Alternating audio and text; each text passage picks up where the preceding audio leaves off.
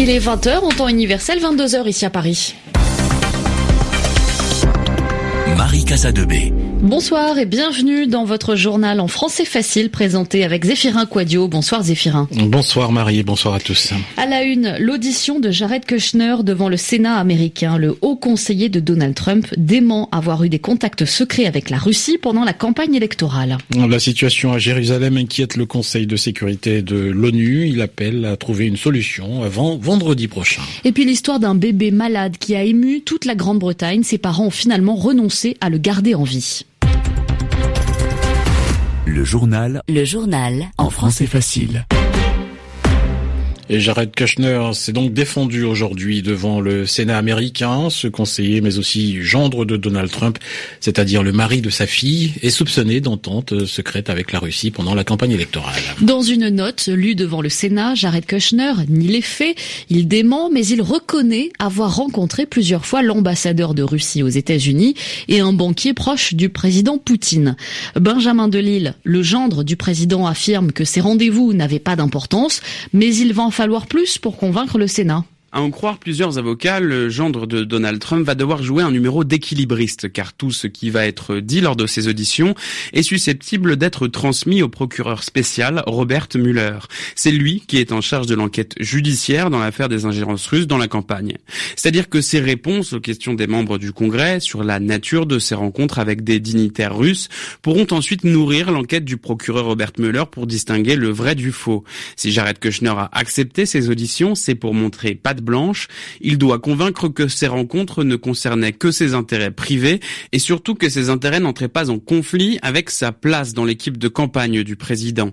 Et pour cela, il doit fournir des documents qui appuieront sa défense, mais encore une fois, le moindre signe de collision pourrait se retourner contre lui et contre son beau-père dans l'enquête du procureur.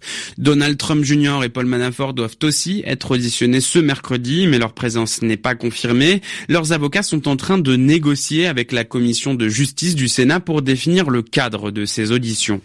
Le Conseil de sécurité des Nations Unies s'est réuni aujourd'hui à New York pour examiner la situation à Jérusalem. L'installation par Israël de matériel de sécurité à l'entrée de l'esplanade des mosquées, un lieu saint pour les musulmans, provoque depuis une semaine des violences. Pour l'émissaire de l'ONU pour le Proche-Orient, il faut trouver une solution avant vendredi prochain et la grande prière hebdomadaire, sinon la situation pourrait s'aggraver.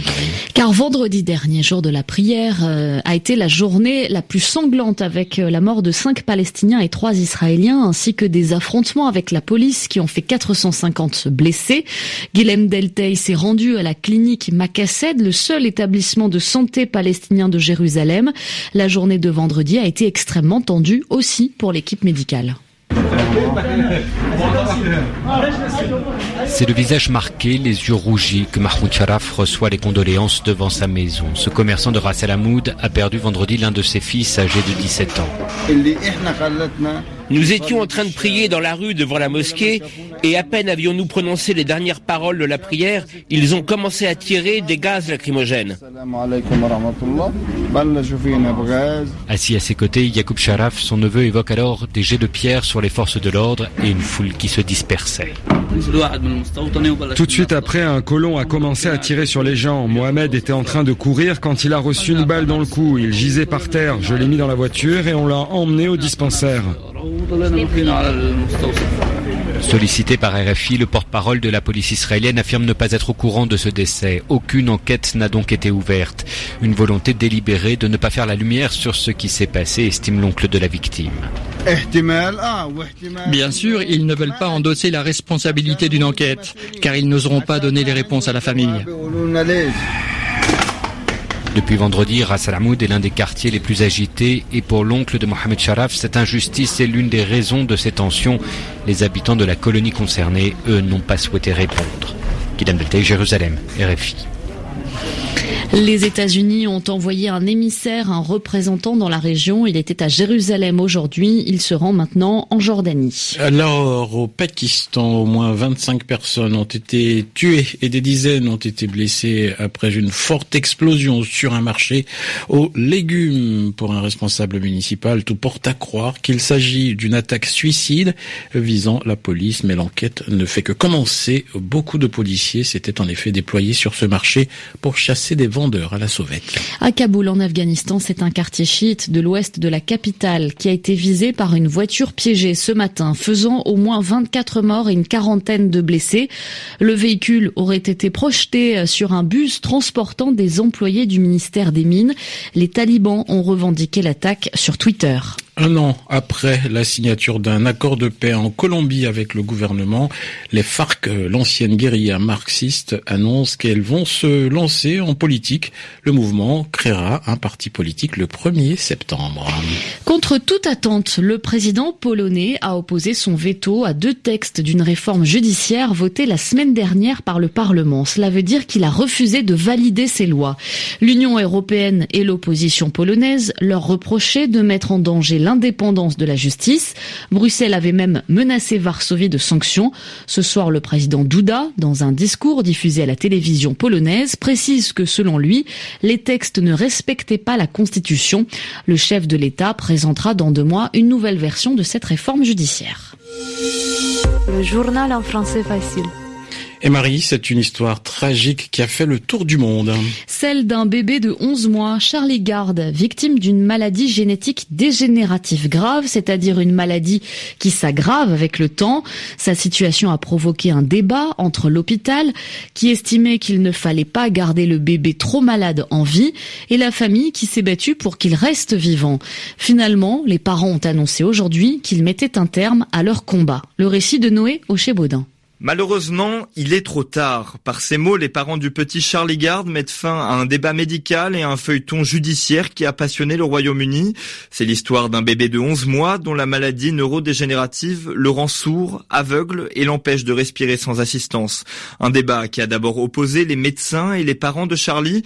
Pour les médecins, les souffrances étaient trop fortes et les lésions irréversibles. À l'inverse, les parents rétorquaient que les souffrances n'étaient pas prouvées et voulaient maintenir leur fils en vie. Des médecins américains se portent alors volontaires pour tester un traitement expérimental sur l'enfant. Les parents leur emboîtent le pas, mais la justice donne à chaque fois raison à l'hôpital londonien dans lequel il est soigné. Successivement, la Haute Cour de justice, la Cour d'appel, la Cour suprême du Royaume-Uni et même la Cour européenne des droits de l'homme tranchent en faveur de la fin du maintien en vie. Impossible donc pour les parents d'emmener le petit Charlie aux États-Unis pour l'opération de la dernière chance. Résignés après les derniers examens médicaux, ils abandonnent aujourd'hui la bataille. Emmanuel Macron va réunir demain les deux rivaux de la Libye, deux hommes qui se partagent le contrôle du pays. D'un côté, Fayez El-Sarraj, chef du gouvernement d'union nationale, une instance reconnue par la communauté internationale. De l'autre, le maréchal Haftar, qui domine l'est du pays. L'Assemblée nationale française a commencé aujourd'hui à étudier deux textes sur la moralisation de la vie publique pour que les Français retrouvent confiance en leurs responsables politiques après une campagne électorale où il y a eu beaucoup d'affaires. Le texte prévoit d'interdire aux politiques d'employer des membres de leur famille. Il prévoit aussi la suppression de la réserve parlementaire que nous explique Raphaël Rennes. La réserve parlementaire découle de l'article 40 de la Constitution qui interdit aux parlementaires de faire des propositions de loi susceptibles d'aggraver les finances publiques. Pour pouvoir quand même lancer des projets coûteux, les députés se voient accorder une enveloppe financière à discrétion de l'Assemblée. Mais au fil des ans, la réserve suscite de plus en plus de critiques qualifiées de clientélistes, d'opaques, sans contrôle réel ni indépendant. Soupçonnés de l'utiliser à des fins électoralistes, les députés finissent par adopter, après l'affaire Cahuzac en 2013, une loi imposant la publication des subventions attribuées. Mais les soupçons ne s'arrêtent pas, d'autant que les montants ne cessent de croître. L'an dernier, la réserve parlementaire atteignait 147 millions d'euros, 130 000 par député, 260 000 pour les vice-présidents et responsables de groupes parlementaires. Le président de l'Assemblée nationale, lui, disposait de 520 000 euros. La suppression de la réserve rencontre une importante résistance chez les élus républicains et de la nouvelle gauche qui réclament des compensations. Ceux de la République en marche, du Modem, de la France insoumise se sont en revanche prononcés pour. Mais au sein même du mouvement d'Emmanuel Macron, il y a des dissonances qui pourraient surgir lors du débat général dans l'hémicycle. Raphaël Rennes, et c'est ainsi que s'achève ce journal en français facile. Merci Zéphirin Quadio. Merci Marie et merci à tous. Et ce journal, vous pouvez euh, le réécouter et même le lire sur notre site savoir avec un s.rfi.fr. Il est 22h10 ici à Paris.